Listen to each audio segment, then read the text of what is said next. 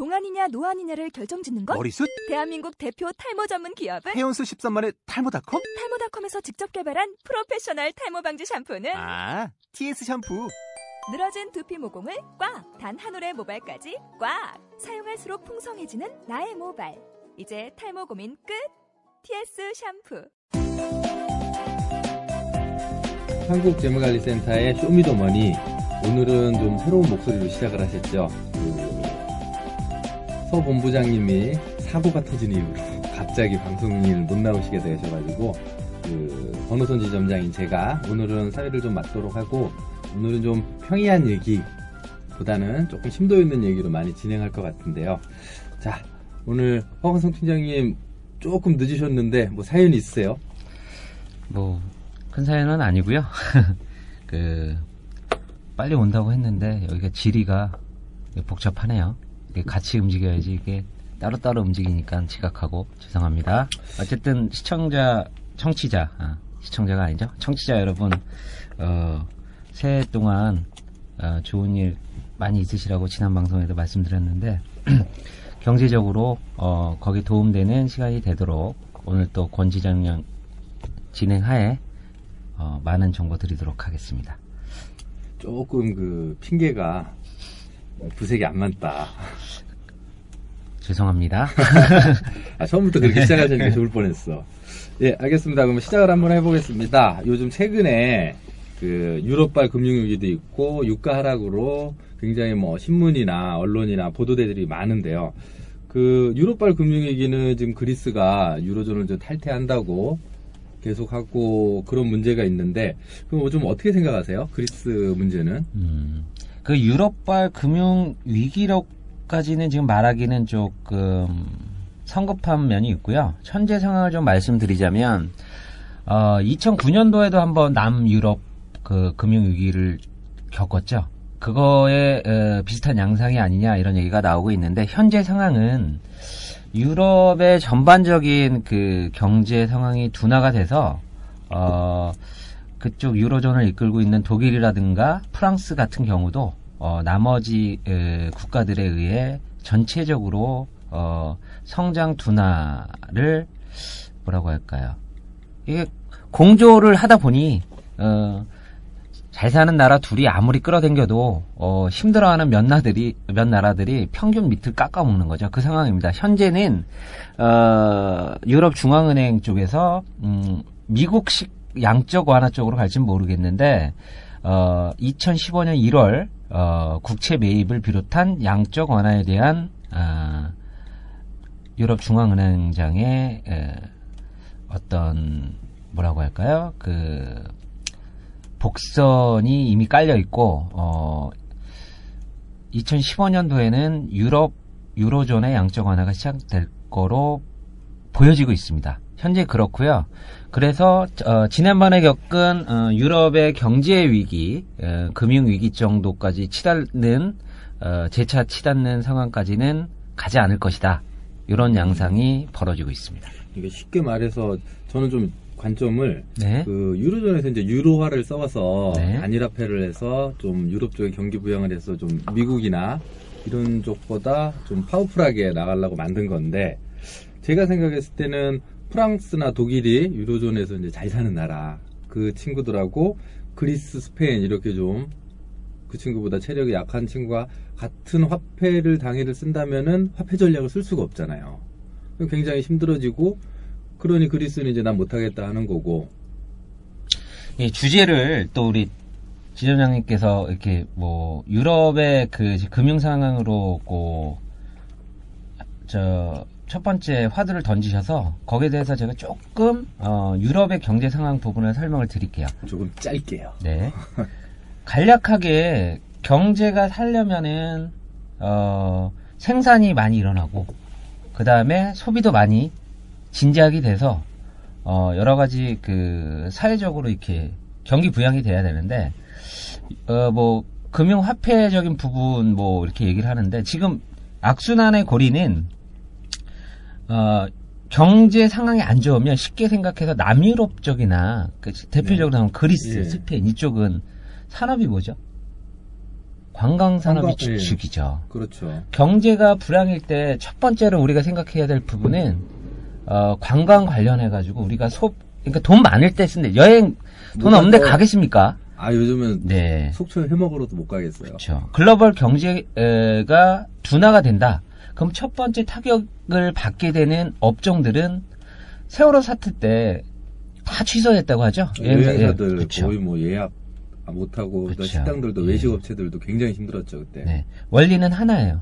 그러니까 지금 유럽 전체를 두고 봐서 유로존이라고 묶어놨는데 어, 글로벌의 경제 둔화가 전체적으로 미국 빼놓고는 뭐 중국도 그렇고 둔화되다 보니 침체니까요. 그렇죠. 그쪽부터 터지는 거죠. 그래서 지금 문제가 그리스 쪽, 그 다음에 스페인, 포르투갈 뭐 이런 쪽이에요.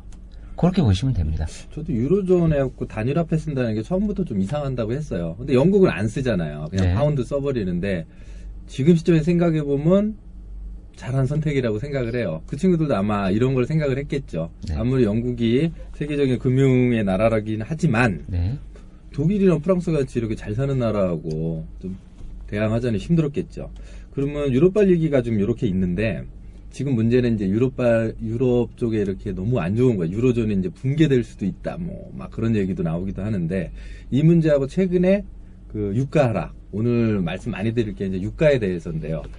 유럽발 금융위기로 금융산업 자체도 지금 휘청휘청한데 유가까지 이렇게 됐으니까 큰 문제가 있지 않나. 그래서 오늘 신문 기사를 제가 봤는데요. 그 최경환 경제 부총리 겸 그 기획재정부 장관이 며칠 전에 이제 신문에 발표를 했더라고요.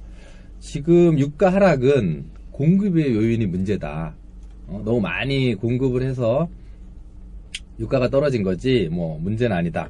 우리나라는 유가 하락으로 혜택을 입어서 더 호재일 것이다. 그리고 요즘 사람들이 많이 얘기하는 디플레이션에는 아, 상관이 없을 거다 라고 말을 하는데 또 KDI 한국개발원에서는 발표한 게 있어요. 일부 산유국이 위기가 오는 거죠. 어, 사우디나 러시아에 이제 위기가 오는 거잖아요. 미국이 세이로 에너지를 계속 개발을 해내니까. 그럼 미국이 거기에다가 이제 연준에서 금리 인상을 시사했단 말이에요. 그러면 뭐 금리를 올리겠죠, 올해. 올리게 되면 신흥국에 있는 자본들이 나가게 되겠죠. 뭐 미국이나 이런 데서 어, 우리 이제 금리 올랐으니까 뭐 굳이 투자할 필요 없겠다. 어, 아시아의 ATM기인 한국에 있는 증시에 돈을 빼. 신흥국에 있는 돈을 빼. 다시 또 미국으로 돌아간다고 하면 그러면 신흥국들은 이제 금융위기가 오겠죠. 거기에 또 다음 스토리로는 신흥국들이 그렇게 되면 산업이 침체가 되고 그러면 세계 경제 침체가 같이 올 테고 그렇게 되면 한국의 부정적인 요인도 올 테고 여러 가지로 이제 중국도 지금 침체 분위기인데 이러면 디플레이션이 오지 않을까 라는 상반된 기사가 있어요. 그렇다면 우리가 이거 유가에 대해서 조금 생각을 해봐야 되지 않을까 하는 시기일 것 같아요. 그래서 오늘은 좀 유가에 대해서 얘기를 많이 해보죠.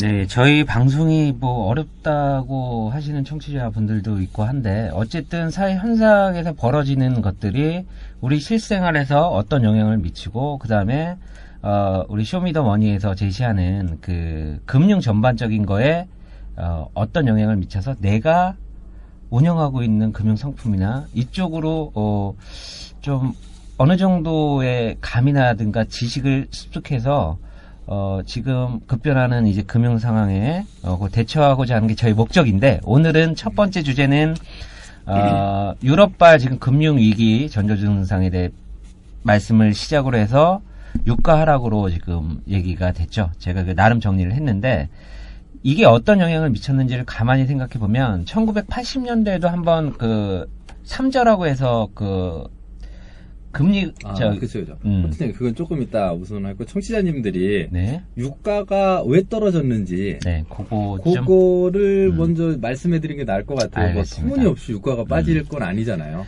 첫 유- 번째는 어, 유가는 기, 그러니까 말씀드리자면 뭐 예전에 과거의 그 경험들 이 경험들이 과연 이 상황에서 동일하게 발생했느냐의 부분하고는 좀 차원이 달라요. 첫 번째는 미국의 어, 쉐일 혁명이라고 해가지고 어, 간단히 설명드리면 이게 뭐지?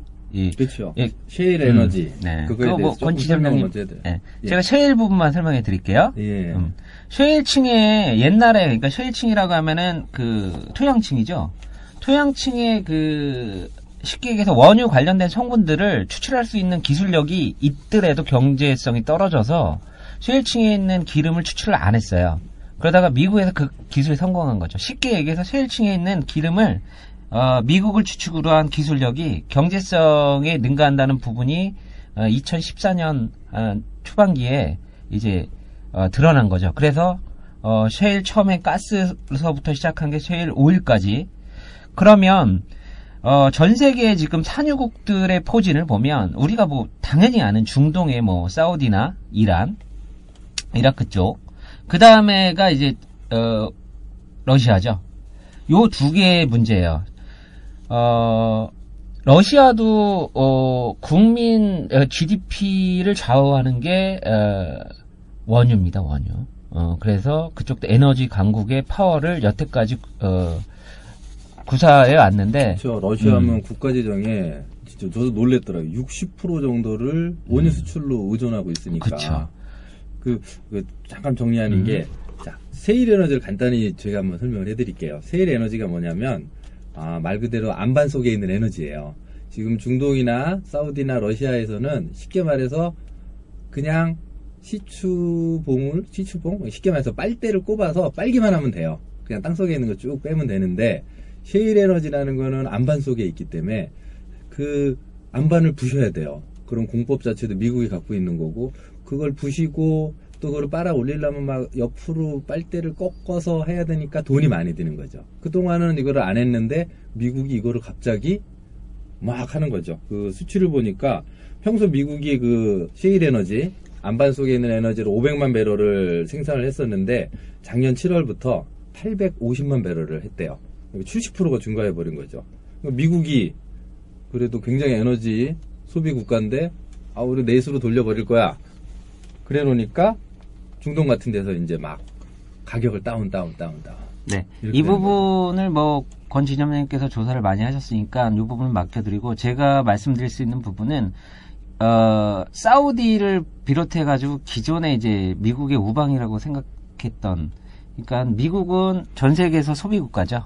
어, 소비를 어, 주관하는 대표적인 나라였기 때문에 저그 친구들이 이제 아 이제 수입 안 하고 우리 자급자족 할 거야. 그래 음. 그게 문제가 생긴 거죠. 일이 생기는 거죠. 예, 미국은 그래서 자체적으로 어, 알래스카 예전에 알래스카 쪽 빼놓고는 원유 관련된 수출을 금지한 아니, 자기 본인의 나라에서도 소비하기에 부족해가지고 수입해야 되는데 그걸 팔면 안 되겠죠. 네. 거기에 아마 자구책적인 노력이 아마 셰일층에 대한 개발이었던 것 같은데 지금 사우디라든가 오펙 쪽에서는 이 부분을 좀 간과했죠. 그런데 성공해가지고 생산이 되니까 그러면 이 오펙에서 어 기존에 지금 모두에 말씀드렸던 세계 경제 상황은 둔화돼가지고 뭐 기업들이 뭐 생산을 하는데 필요한 석유 자원 어, 소비가 줄은 상태에서 어, 세계 전 세계적으로 가장 소비를 많이 하는 미국이 음. 그 워- 원유 소비의 그 지-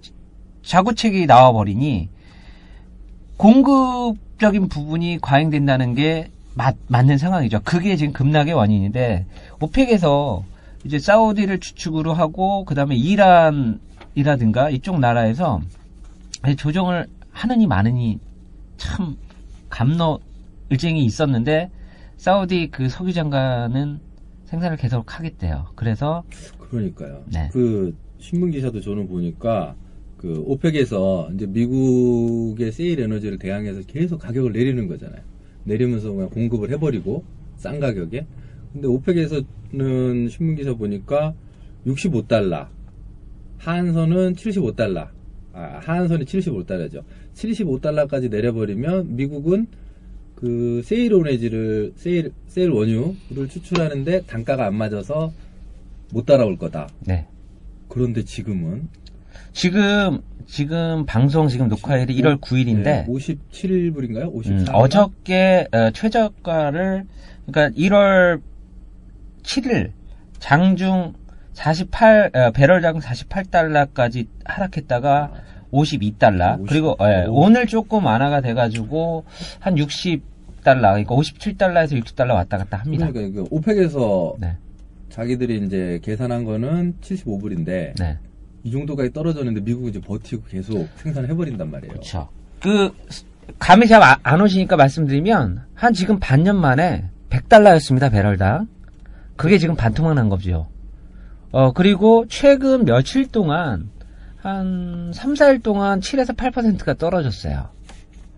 그러니까 지금 문제가 크죠. 그러면 그러니까 지금 미국하고 오펙하고 이제 오펙은 야 미국 너희 갈 때까지 가봐. 음. 나 얼, 얼마에 할 건데 계속 싸게 하는 건데 이게 과연 유지가 될 건지. 근데 대부분 예측하시는 분들은 좀 장기화 될 거다 저유가가 겨- 세계적인 경기 침체가 맞물려서 그렇다면 이제 우리나라도 좀 많이 힘들어질 것 같은데 단순히 뭐 소비자들 아까 우리 방송 하기 전에 그랬는데 아 일반 분들이 휘발유값 내려간다고 굉장히 좋아하는데 휘발유값 내려간다고 유가 내려간다고 좋아할 건 아니잖아요. 저희들이 투자해 놓은 자산이나 그리고 부동산, 주식, 채권 이런 것들은 지금 살얼음판 위에 있는 거잖아요. 지금 많은 분들이 좀 현금화 하기도 하는데 좀 투자해온 자산은 이 유가에 대해서 굉장히 좀 많이 생각을 하셔야 되는데 그걸 좀 많이 요즘 간과하시는 것 같아요. 이제 그러면 이 유가 하락이 그 아, 모두에 말씀드렸던 뭐 지금 대적 리스크라는 유럽의 금융위기가 우리나라의 주가에 영향 미치는 거. 그 다음에 유럽의 금융위기랑 어, 유가 하락에 어떤 연관관계가 있는지를 좀 정리해 드릴게요. 어, 지금 말씀드렸던 중동 말고 어, 지점장님께서 말씀하신 것처럼 러시아는요.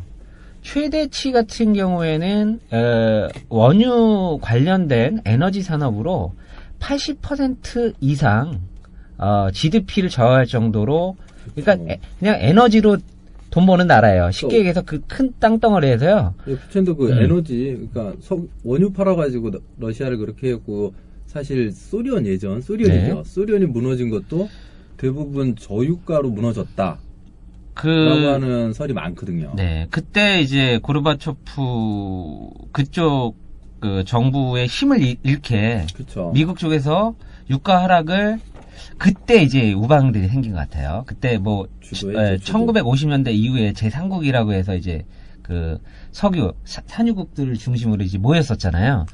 어 그 cast voting 역, 역할을 했잖아요. 전 세계적인 정치적인 문제에. 음. 그때 아마 이제 사우디랑 이, 이건 그냥 여담입니다. 예. 지금 현재 상황이 애매하대요. 사우디 쪽하고 이제 미국이 이제 관계 좋았거든요. 뭐 옛날에 이제 뭐 이라크 전이라든가 보면 어, 걸프전 같은 걸 보면 근데 요번에 약간 삐끗한다는 얘기가 있어요. 여기에 이유는 사우디 쪽에서는 지점장님이 말씀하신 것처럼 그 기술력에 의해서 단가 부분 지금 한 6, 어, 배럴당 62달러 정도가 올 한 해 유지가 되면서 아마 신겨루기를 할 것 같다는데 이 쉐일층에 있는 양이 그렇게 많지 않나 봐요. 아, 그런가요? 예.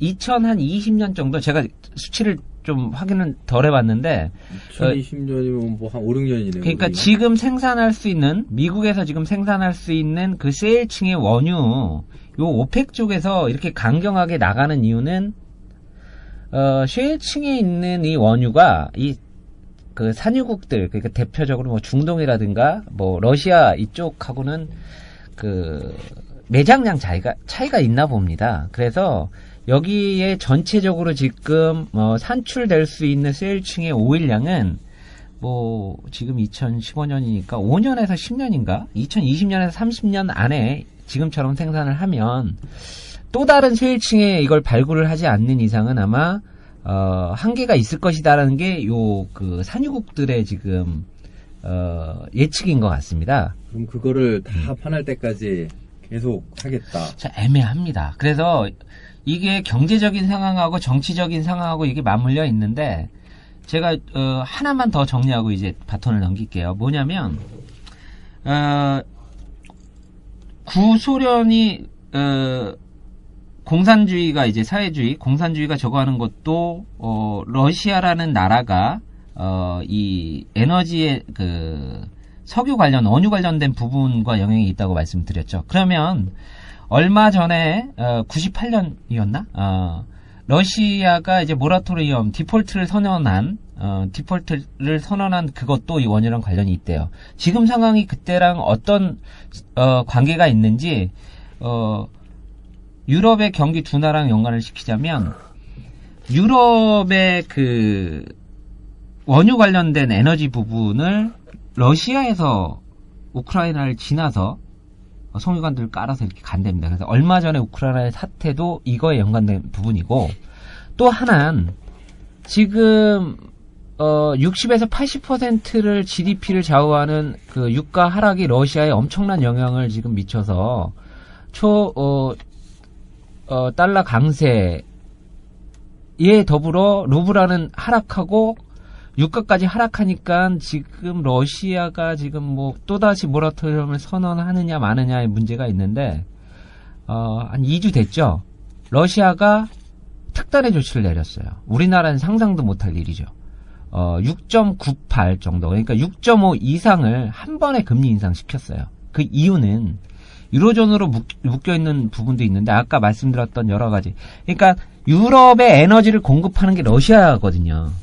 근데 러시아가 지금 휘청대고 있는데 그거를 담보로 해가지고 독일하고 프랑스 쪽에 어, 러시아 국채를 많이 매입했대요. 그게 이제 문제가 되는. 그래서 아마 유가 하락하고 유럽의 금융위기는 음, 그런 면에 있어가지고 어, 아마 가장 큰 영향을 미칠 거고 우리나라에 이제 어느 정도까지 영향을 미치나는 어, 권 지점장님하고 다, 어, 그 부분 다시 논의하고 하고요. 그러니까 지금 문제가 된 유럽의 금융위기랑 유가 하락, 하락의 부분을 제가 조금 정리해 드렸습니다. 자, 유가 하락하고 유럽의 금융위기는 세계적인 경기 침체를 네. 같이 동반할 수 있으니까 그게 문제인데 자 그러면 이제 좀 너무 많이 갔으니까 다시 좀 해보면 자 유가 하락은 국내에 뭐 정유나 건설, 조선 뭐 이런 데는 굉장히 호재겠죠. 뭐 아무래도 뭐 정유 이런 데는 뭐 유가가 싸지니까 그리고 또 운송업체들은 물류 비용이 싸지니까 굉장히 좋아지겠죠. 그런데 한국 증시에서는 외국 투자자들이 자금을 빼내가게 되겠죠. 아무래도 지금 국제 유가 급락으로 디플레이션가 확대가 되니까 점점점 더 가져가게 되면 신흥국들은 점점 힘들어지고 그러면 글로벌적으로 만약에 장기 침체가 온다 그러면 비교적으로 금융에 대해서는 신흥국이나 특히 저희 나라도 뭐 안전성이 좀 많이 결여되어 있는 나라니까 문제가 많이 되겠죠. 거기에 또 제일 문제가 이제 올해 미국이 만약에 금리를 인상한다고 연준에서 얘기를 했으니까 차근차근 올라가긴 할 텐데 그렇게 되면 점점 더 자금 유출은 많아질 테고. 근데 가장 문제는 아까 초반에 말씀드린 그 최경환 경제부총리가 어, 디플레이션은 오지 않을 것이다. 유가 하락하고 문제가 없다. 그런데 KDI 한국개발원에서는 유가 하락으로 동반돼서 금리 인상이 되고 신흥국들이 경기 침체가 돼서 세계 경기 침체가 오면 한국에 부정적인 영향이 오고 디플레이션이 올 수 있다. 그렇다면 오늘 저희들이 얘기한 디플레이션이 아, 유가 하락이 디플레이션을 몰고 올 것인가? 이거에 대해서 좀 한번 생각을 해보죠. 그리고 당, 당장 이제 국내 기업들은 우리나라 기업들은 이제 일본하고 많이 되잖아요. 유가가 떨어지고 지금 엔저고 그러면은 일본과 우리나라 상대를 보면 우리나라가 좀 불리하지 않을까요? 유가가 떨어졌으니까 뭐 일본이나 우리 같이 수출 많이 하는 나라들은 원가가 떨어져서 괜찮은데 엔화가 너무 싸단 말이에요. 말 그대로 소나타하고 캠리하고 가격 경쟁력이 안 되는 거죠. 환율 차이로.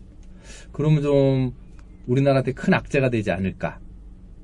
뭐 그로 인해서 디플레이션이 발생될 수도 있지 않을까 우리나라에서 국내에서 이런 문제를 한번 생각을 해봐야 될 것 같아요. 우선은 그 예전의 상황하고는 좀 차이가 있고요. 음, 아까 뭐 유가 하락에 의해서 가장 영향을 미치는 어쨌든 제가 이제 투자 관련 부분에서 어, 어 방송에 좀 뭐 노력을 하는 편이니까 그 부분에 좀 관점을 저는 맞출게요. 처음에 유가가 하락하면요.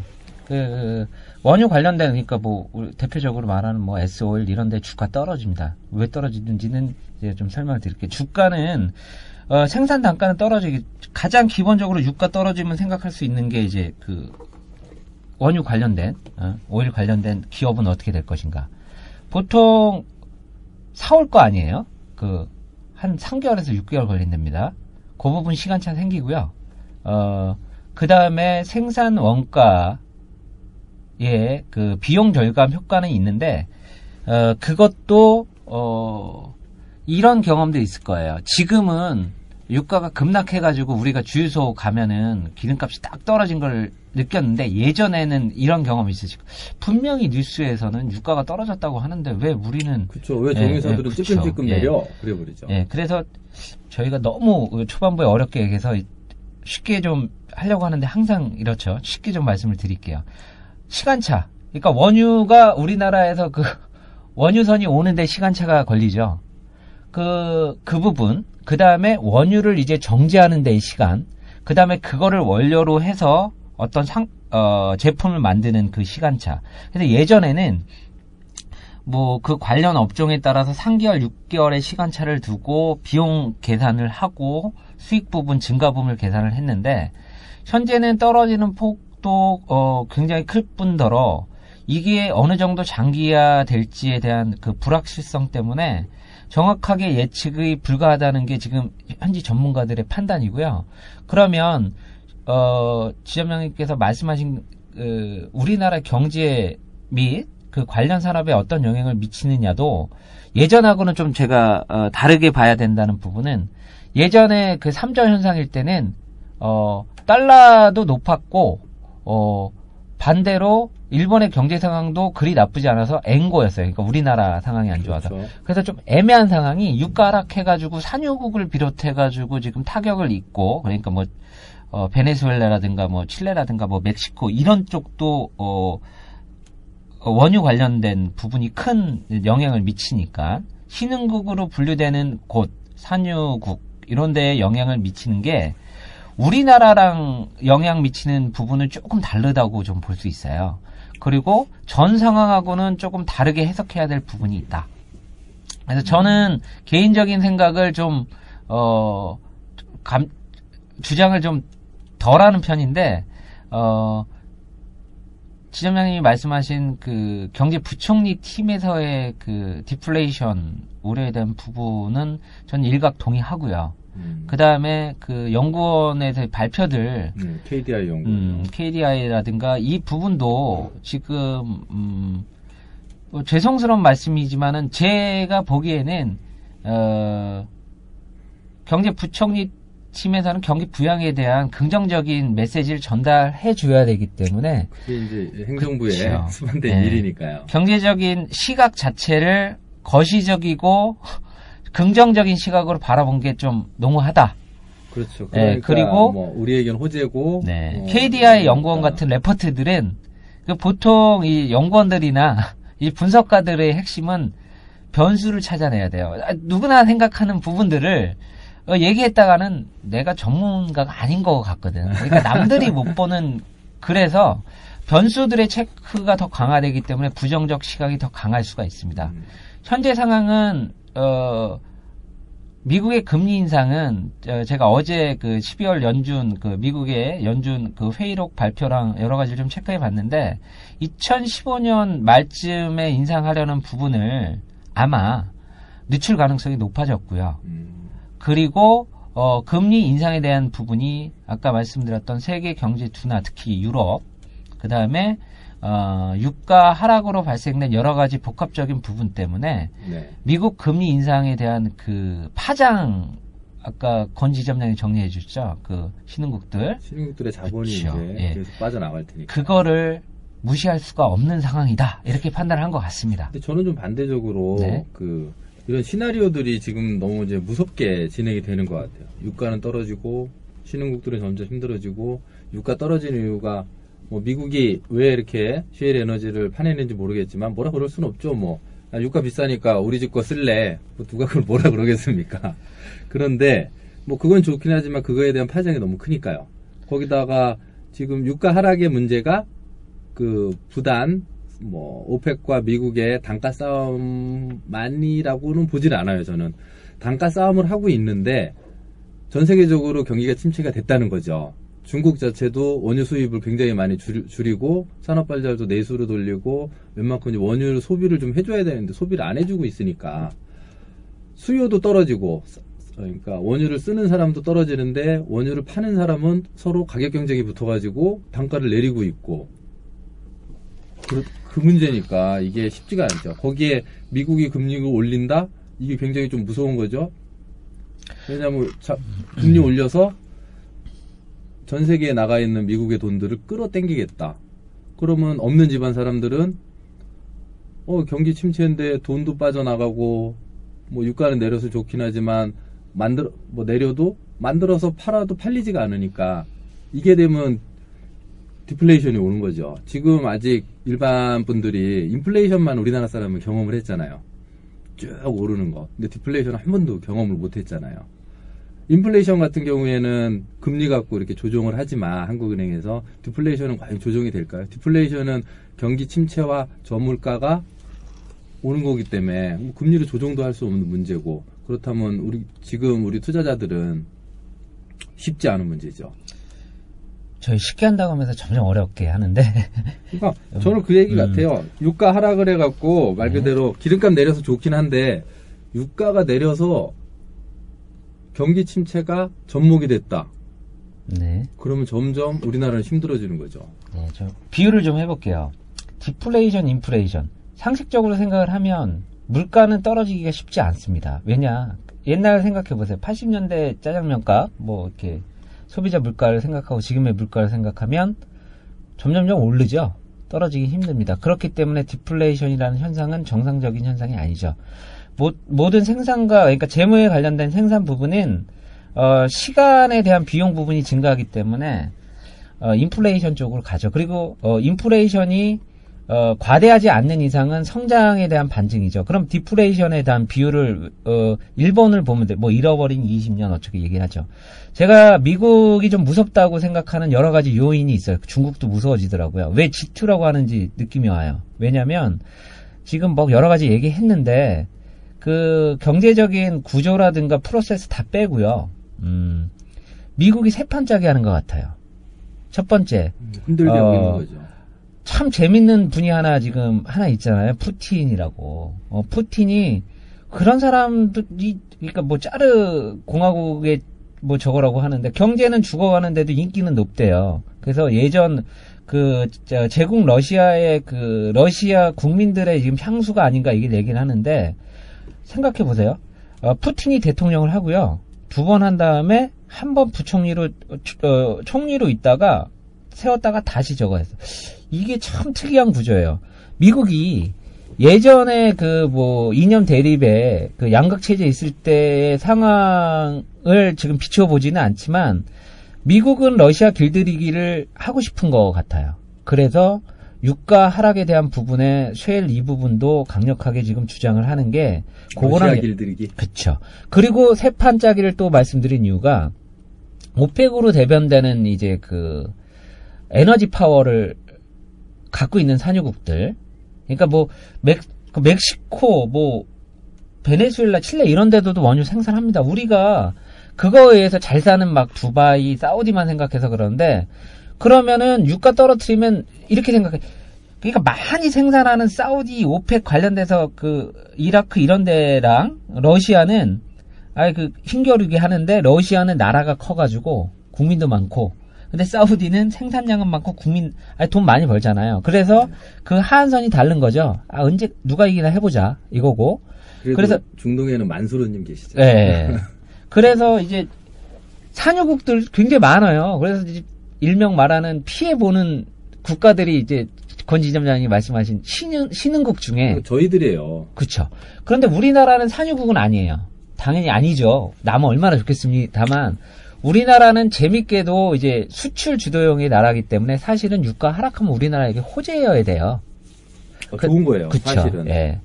근데 문제는 어, 시간차라고 말씀을 드렸는데 기존에 벌어졌던 유가 하락과 어, 아까 말했던 산유국 이게 부정적으로 영향을 미치는데 여기에 수혜를 받는 국가 중에 하나가 우리나라나 일본 이런 국가거든요. 석유는 생산 안 하는데 생산을 위해서는 원유 관련된 에너지를 갖고서 생산을 하는 나라는 사실 호재여야 됩니다. 그런데 왜 이거 가지고 설랑설레 네가 맞냐 내가 맞냐 지금 금융 상황이 복잡하다는 거죠. 정치 상황도 아까 지금 말씀드렸듯이 섞여 있고 그래서 그 제가 아까 어 경제부총리 팀의 발표랑 그 KDI 연구원의 발표를 좀 혼합해 볼 필요가 있다는 거는 제가 작년의 상황을 지켜보니까 어 주가가 선행지수로서의 역할이 지금 떨어졌다는 부분. 그래서 어 실적 부분을 확인하고선 지금 어 경제 상황이 벌어지는 게 작금의 우리나라의 금융시장이에요. 그럼 우리나라의 금융시장을 반영해서 금리도 정책적으로 어떻게 하고 재정적으로 어떻게 하고 어 통화 정책도 어떻게 하고 이 부분이 연, 연결이 돼 있는데 첫 번째 그 유가 증권 시장 내에서는 사람들이 불신에 쌓여 있어서 선행 지수도 잘 안 믿고 어 3개월 6개월 차이 아까 발생했다는 원유 관련된 산업 거기에 그 수혜 수혜 업종 그 다음에 그거에 의해서 피해를 받는 업종 여기에 예전의 사이클 3개월 선행해 가지고 아 지금 싸게 사왔으니까 3개월 뒤에는 생산 원가가 떨어져 가지고 이 기업이 돈을 벌고 그 다음에 싼 단가를 대상으로 한 소비층에서 어, 가격이 떨어졌으니까 이거를 사가지고 어 상승 효과가 나는 게 유가 하락에 수혜를 보는 우리나라의 경제 구조인데 첫 번째는 소비 위축에 대한 부분도 있고요. 그 다음에 불신에 대한 부분 때문에 어 과연 그 생산 단가가 떨어졌다고 소비가 증작이 되느냐. 그리고 두 번째는 이, 이렇게 떨어져가지고 수익을 낼 수 있는 이, 이 수혜 업종들에서 과연 생산 단가를 내려가지고 소비자한테 그거를 부각시킬 수 있느냐. 이 부분이 아마 어, 우리나라의 재정하고 경제 정책의 핵심이 될 것 같고 2015년에 아마 경제팀 우리나라 새로 출발한 경제팀의 그리고 어찌 보면 현 정권의 경제 부분을 어, 좌지우지할 수 있는 어, 가장 핵심 포인트가 될 거라고 생각이 듭니다. 그래서 저는 이렇게 좀 정리를 해보면 좋지 않을까 하는 생각이 드네요. 아, 너무 길게 말씀하시면 간단히 30초 브리핑으로. 아, 30초 브리핑. 우리나라는 어, 유가 하락에 의해서 수혜를 받는 국가 중에 하나입니다만 어, 기존의 3, 4년 동안의 그 소비 위축 및 어, 경기 둔화가 과연 그 유가 하락의 수혜로 받을지는 정부의 어, 재정 통화 정책의 어, 성공 여부에 의해서 바뀔 것이다. 이게 저 개인적인 생각입니다. 참 어려운 문제긴 해요. 아까 그 중국집 얘기로 하면은 그 유가가 많이 떨어졌다 그리고 아 짜장면 짜장면은 이제 배달로 하면은 자 배달을 해야 되는데 물가가 좀 이렇게 유가 같은 게 떨어져서 말이 해야 되는데 소비자들이 안 산단 말이에요. 그러면은 배달원을 줄이겠죠. 줄이게 되는데도 그래갖고 짜장면 값을 내렸는데도 소비자들이 안 살 수도 있는 그런 상황이 올 수도 있겠는데 아 제가 지금 무슨 소리 하는 거죠? 제가 맞는- 또 맞는 뭔가를 얘기예요. 말씀을 드리려고 네. 그랬는데 비유를 갑자기 하려니까 힘드네요. 그, 그, 그- 그 얘기예요. 작년에 기준금리 떨어져가지고, 당연히 예금금리 떨어지겠죠. 그 대출금리도 조금 떨어졌어요. 그 재정 정책하고 통화 정책이 이제 기본 원리 중에, 아니, 그러면은 대출 금리 떨어지니까 돈 빌리려고 했던, 못 빌렸던 사람이, 아, 이자 비싸서 못, 못 빌렸던 사람이 그렇죠. 대출을 받아서 써야 되는데, 써야 되는데 안 쓰고 있단 말이에요 지금. 대출을 안 한다고요. 왜냐? 그 대출을 받아서 생산해서 더 어, 대출 그 이자보다도 이율보다도 높- 높은 수익에 투자가 되면 당연히 대출 받아서 투자를 해가지고 수익이 나, 나겠죠. 그게 이제 선순환 관계인데 이제 그게 안 됐다는. 돌아가는데 현재는 이제 제가 우려하는 거는 미국 금리도 올리고 지금 그리스도 저 뭐 유로존을 탈퇴한다고 난리를 치고 있고 이런 상황이면은 장기적으로 중장기적으로 좀 침체가 온다 하면 우리나라한테 굉장히 리스크 큰 거죠. 지금 아마 갑작스럽게 경기가 전환되긴 힘들 것 같고, 어, 이, 이- 그 침체 부분을 지금 살리려는 노력은 전 세계적으로 일어나고 있어요. 뭐, 유럽도 지금 미국식 양적 완화를 할지 모르겠는데 이 유로존으로 묶여보다 보니까 막 법률적인 문제까지 지금 나오더라고요. 국채 매입이. 힘들겠죠. 네. 그래서 이제 우리나라 같은 경우는 어 제가 예전에 말, 말씀드렸다시피 우리나라 금융시장은 100% 개방돼 있습니다. 1998년 어, IMF 이후에 우리나라는 어, 전 세계에 그 자금이 다 들어오고 나가는 그래서 이렇게 말도 안 되게 왜 우리나라에서 지금 살면서 뭐 지금 유럽 얘기에 신경을 써야 되고 미국 얘기에 신경 써야 돼 신경 쓸 수밖에 없는 거는 98년부터 지금 벌어졌는데 이제 몸에 어, 실질적으로 와닿는 게 최근이라서 어, 더더욱 말씀드렸는데 실제적으로는 십몇 년 전부터 우리나라는 어, 이 세계적인 경제 영향을 엄청 많이 받고 있습니다. 그 아, 말씀드렸다시피 짜장면 얘기 그래서 하신 거 전 감이 오는데요. 아, 그래요. 아니 가격 떨어져도 마무리를 못해서 예, 안 산다니까요. 이게 문제인 거죠. 그러니까 정부에서 아니 니네들이 가격 살 때 사면 어 이게 어떻게 어떻게 좋아지니까 어 정부 시책적으로 금리도 낮춰주고 자금도 풀어주고 그다음에 유가 떨어져가지고 어 기업들에게 배당이라든가 임금 부분 풀어주게끔 아마 정책이 계속 나올 거예요. 예, 맞죠. 그러니까 기획재정부는 어, 이제 호재다. 문제 그쵸. 없으니까 해라. 하는데 그런데 이제 문제는 소, 소비 심리 위축이 문제인 거죠. 일반 그거를 분들이 안 쓰니까 기업체들은 해야 되는데 기업들은 아 지금 경기 상황이 안 좋아질 것 같아. 어우 유럽이나 저런 데 수출해야 되는데 어우 싸움하고 저러고 있네. 이제 수출 좀 안 될 거 아니야. 그러니까 생산을 또 줄이는 거고 줄이다 줄이다 원- 단가 안 되면은 인원을 감축할 때고 인원을 감축하게 되면 우리 일반 소비자분들은 수입이 줄을 테고 네, 물건이 싸지면 뭐예요? 버는 돈이 더 줄어드는데. 네. 이게 악순환이 될 것 같아서 이 침체를 안 빠지려고 그 최경원 기획부 장관도 뭐 이런 계속 이제 멘탈을 강화하기 위해서 하는 그게 거겠죠. 올해 아마 현 정부 지금 4년째인가요? 박근혜 예, 정부 출범한 지 올해가 4년 차죠. 4년, 4년 네. 차죠. 올해가 마지막일 것 같아요. 아마 생 저기 사활을 걸지 않을까 싶어요. 왜냐 차기 그 정권 문제도 있잖아요. 예. 지금 이명박 정권 이후 이명박 정권 출범도 경제 대통령으로 출발한 게 가장 핵심적인 당선 포인트였잖아요. 그 압도적으로. 그렇죠. 그게 연계가 됐는데 여기서 지금 3, 4년 동안의 어, 경제 성적표는 완전 F학점이잖아요. 그러니 올해 이 부분에 에, 그래서 최경환 그 강경파인 최경환 부총리를 어 아마 경제팀의 수장으로 지금 하지 않았나 싶은데 올해 아까 말씀드렸던 여러 가지 조건들이 좋아질 수도 있고 나빠질 수도 있는데 사실은 어, 긍정적인 부분으로 활용하기에 좋은 여건입니다. 우리나라 상황으로는 유가 하락 어, 부분 그렇긴 뭐, 한데 이제 정부에서 얘기하는 그런 그 장밋빛 청사진 굉장히 좋긴 한데 그거는 뭐 정부에서 얘기하는 거는 항상 그거잖아요. 아 상황은 항상 좋고 여러분들을 행복하고 부유하게 만들겠습니다. 그런 긍정적인 시그널을 보내는 건데 일반적으로 리서치나 조사나 경제지 보고서를 보면 아이 그렇진 않단 말이에요. 그렇다고 정부 말을 듣고 계속 따라갈 수도 없는 거고. 그러니까 소비자분들이 그 저희들이 이제 지면상이나 이렇게 경제지에 나오는 그런 기사들의 내면을 좀 이렇게 알아야 될 것 같아요. 그 말을 하려고 저희들이 이렇게 길게 얘기를 하는데 그 안 좋은 점도 있다 이거죠. 유가가 이렇게 떨어지게 되면 그러면 저희들이 이제 앞으로 어떻게 일반 분들이 어떻게 대처하면 될까?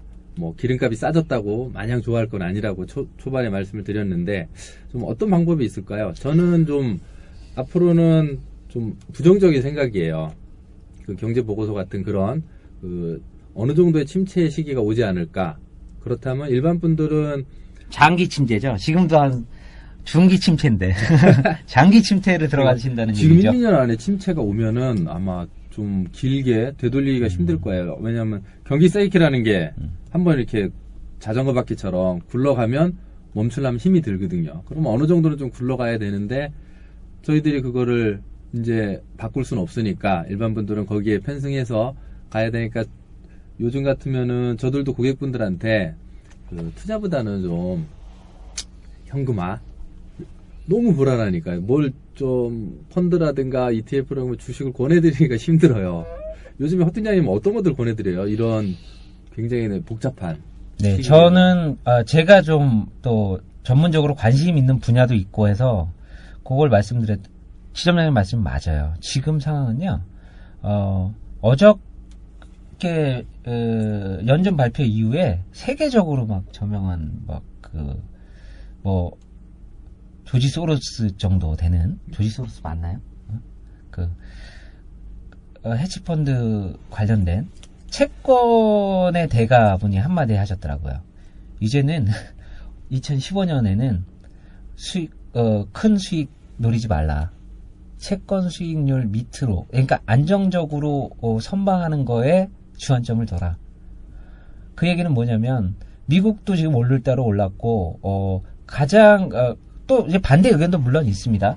저 같은 경우는 그래서 급변하는 어, 상황에선 어, 지점장 말씀대로 어, 현금화를 시켜가지고 상황을 지켜보면서 음, 안정 현재는 예, 저도- 안정 자산에 네. 두는 게 가장 핵심이고요. 스테이를 하시는 게 음. 아무래도 나실 것 같아요. 그나마 적극적이신 분은 어, 저는 아까 말씀드렸다시피 어, 아주 어, 단기 적으로 상황에 대처할 수 있는 변동성에 대처할 수 있는 뭐 ETF를 권유해 드리는 게 어, 저는 그렇습니다. 여기에 조건은 예전에 에, 투자에 대한 경험도 있으셔야 되고요. 어, 그 다음에 어, 운영에 대해서 어, 전문적으로 할 수 있는 두 가지 부분이 어, 병행이 되지 않으면 권 지점님 말씀처럼 올해 한 해는 좀 조심스럽게 에, 투자 부분을 접근하셔라. 저도 그렇게 말씀드립니다.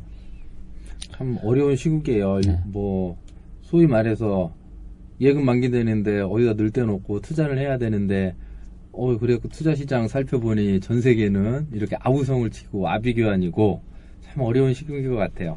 그 그래도 저희들은 저축을 하고 투자를 해야 되지 않습니까? 그러려면은 저희 뭐 허팀장님 같은 분도 계시고 많은 분한테 좀 조언을 어- 얻으셔서 장기적으로 투자를 꾸준히 맞춰가시는 게 맞으실 것 같아요. 우선은 어, 상황이 이렇다고 하면 이게 뭐 1, 2년 사이에 급변하지 않을 거라는 게 지금 대다수의 의견이니까 어, 소액을 가지고 장기 투자를 어, 하시는 방법과 예전처럼 단기가요. 단기, 중기에 대한 투자가 어렵다고 지금 말씀드리는 거고 음. 하려면 초단기 아니면 아예 초장기. 그 트렌드를 그쵸. 봐서 시- 예. 시장 전체를 보고 장기적으로 투자하시는 거. 근데 전 조금 다른 생각도 있어요. 뭐, 그 있잖아요. 투자를 하려면 어디다 투자를 해야 돼요? 물어보면 제가 어느 세미나 가서 그러는데 강사님이 그러더라고요. 아비규환이고 난리가 난데 투자를 하라 그러더라고요. 음. 왜냐면 아비규환이 나고 난리가 나고 막 공포에 휩싸여 있는 곳은 그 자산의 가치는 최저다. 그렇죠. 뭐 그런 얘기를 좀 많이 하죠. 예. 그래서 일반 분들이 좀 투자에 대해서 아, 투자라기보다는 방금 이런 유가와 세계 경기 침체와 중국과 러시아와 이런 상관관계에 대해서 조금은 관심을 가지시고 아, 왜 저러지? 어떤 이유지? 주위에 물어보시고 정보도 찾아보시고 그런 흐름을 알고 계시면 아무래도 투자하는데 훨씬 좋으실 것 같아요. 무슨 막무가내로 뭐 A 펀드가 뭐 펀드 매니저가 좋아서 잘 됐다. 어 ETF 아 이렇게 저렇게 해보니까 레버리지 inverse 써보니까 이런 투자 전략을 하면 된다. 이렇게 최근 시장에서는 접근하기가 힘들지 않을까요? 우선 음, 만약에 투자자 본인이 네. 그 총체적인 그림을 알고 들어간다 그러면 아마 효율적인 투자가 될 것 같은데. 기본적으로는 투자자가 자기가 투자하고 있는 부분에 관심뿐만 아니라 어느 정도의 배경 지식은 갖추셔야 되는 게 맞습니다. 네. 예. 투자자분들이 좀 알고 계셔야 그렇죠. 돼요. 모르시고 하면 우선 심리적인 공포에 빠질 수가 있어요. 하락 시에. 아 맞아요. 심리적인 예. 공포가 강- 가장 무서워요. 그렇죠. 그 그게 시장에 대한 그 이성적인 판단을 흐리게 해서 일명 말하는 그 호황기에 슈팅이 나오는 거고요. 하락기에는 투매가 나와 가지고 원래 가치보다 하락하는 경우가 많습니다. 지금 2014년도 그다음 에 지금도 그런 상황들이 곳곳에서 발생을 하고 있으니 지금의 변동성의 장이 계속된다면 어, 그 부분을 특히 신경을 쓰시고 특히나 투자에 대한 관심이 이제 있을 수밖에 없잖아요. 최저금리에서. 그러면 예전처럼 누가 좋다고 해서 따라가시지 마시고요. 첫 번째 내가 투자에 대한 부분이 관심이 생겼다. 그러면은 적어도 내가 투자할 부분에 대한 기본적인 상식을 갖고 거기에 알맞는 전문가한테 조언을 구하는 게 지금 시장에는 가장 맞지 않나 이렇게 생각됩니다. 네, 맞습니다. 저도 문득 생각난 게 예전에 어느 재테크 책을 보니까 무릎에서 팔고 가슴에서 팔아라. 이게 참, 예, 말은 참 쉬운데 투자자분들이 직접 투자 시장에 가서 그 상황에서 냉탕 온탕을 왔다 갔다 하시면 못 버티시더라고요. 제가 실제적으로 지금 오늘도 그렇고 어제도 이런 실전 매매를 하는 사람으로서 말씀을 드리면 제가 기본적인 투자자들이 그 부분을 아시라고 공부를 하시라고 말씀드린 이유가 어 그저께 들어가서요. 그저께 들어가서 어제 수익 실현을 했어요. 그런데 어 우상향의 그 ETF를 매매를 하면 사람들이 한 2% 정도 수익 구간이 나와서 매도를 권유했고 어, 매도를 했어요. 그런데 이, 이, 이때 문제가 생기는 거예요. 전체적인 그림이나 그 투자 상황을 알고 계신 분은 아까 말씀드렸다시피 무릎에서 들어가서 어깨에 판지를 알아요. 근데 아, 그렇죠. 어, 떤 분들은 아, 2% 수익 실현했어요. 그리고 난 다음에 좀 더 오르는 거예요. 그리고 오늘 보니까 갭상을 해가지고 1%더 올라 있어. 그러면 어떤 얘기를 하냐면 아직 허리 아니냐 이거죠. 아니 어제 왜 팔라고 해가지고 그럼 제가 그럼 저는 진짜 과감히 말씀드립니다. 본인이 직접 하시라고. 왜냐면 어제 상황이 오를 상황하고 떨어질 상황이 50대 50, 이면 거기서 정리를 하는 게 맞습니다. 그런데 만약 거기서 떨어졌으면 또 상황이 다르겠죠. 오른 부분에 파, 그래서 이렇게 말씀드려요. 첫 번째는 내용을 아시면은 어 무릎에서 팔고 어깨에서 파는 상황이 이해가 되는데 이게 잘 모르시는 분들은 그렇게 판단을 하시더라고요. 조금 더 오르면 아 올릴 거를 미리 팔았다고 뭐라고 하고 조금 더 떨어지면 왜 안 팔았냐고 뭐라고 하고 손실 더 커졌다고 뭐라고 하고 그래서 첫 번째는 투자하신다고 생각하시면 그 분야에 대해서 기본적인 어, 배경 지식 정도는 알고 어, 관심을 가지셔야 된다. 그게 현재 상황이고 어, 지금 상황은 아까 말씀드렸다시피 변동성이 큰 시장이 계속될 가능성이 높아요. 음, 그래서 어, 실제적으로 아주 전문적으로 어, 투자를 하- 하시고 싶지 않다면은 투자에 대해서는 조금 관망을 하셔라.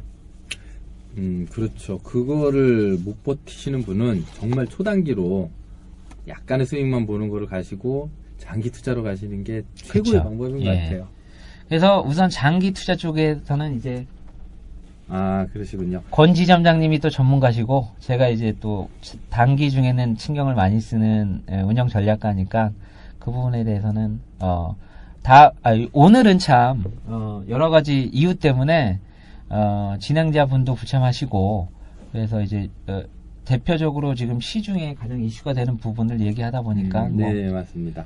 그러면은 오늘 이야기는 그 중간에 이제 딱 끊는 이유가 저 부스 밖에서 진행하는 분이 시간이 다 됐다 그래요. 시간이 뭐 이렇게 얘기를 많이 했나요?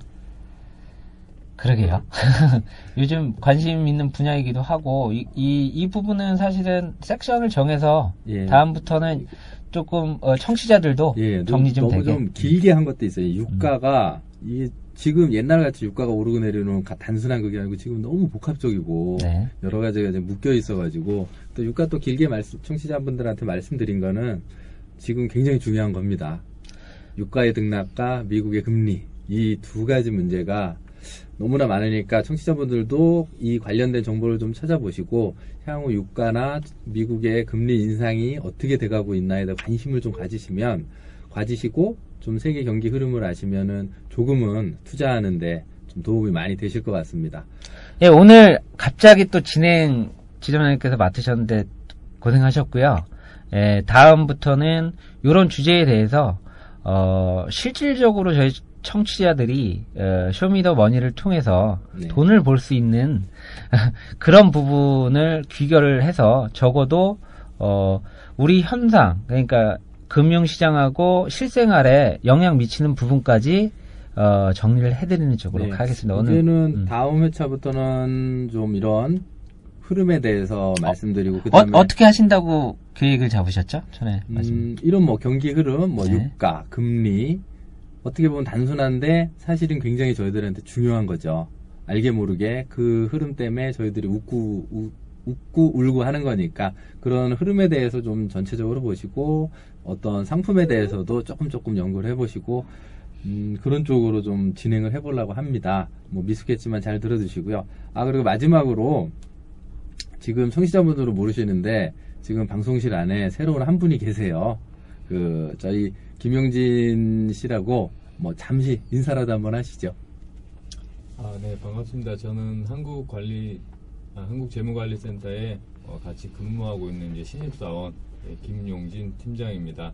예, 다음번에는 가, 저도 이제 같이 참여할 수 있도록 예, 한번 노력해 보겠습니다. 네, 목소리가 상당하시죠? 예, 그 외모도 상당하신 분입니다. 네, 오늘 쇼미더머니는 여기까지 마치고요.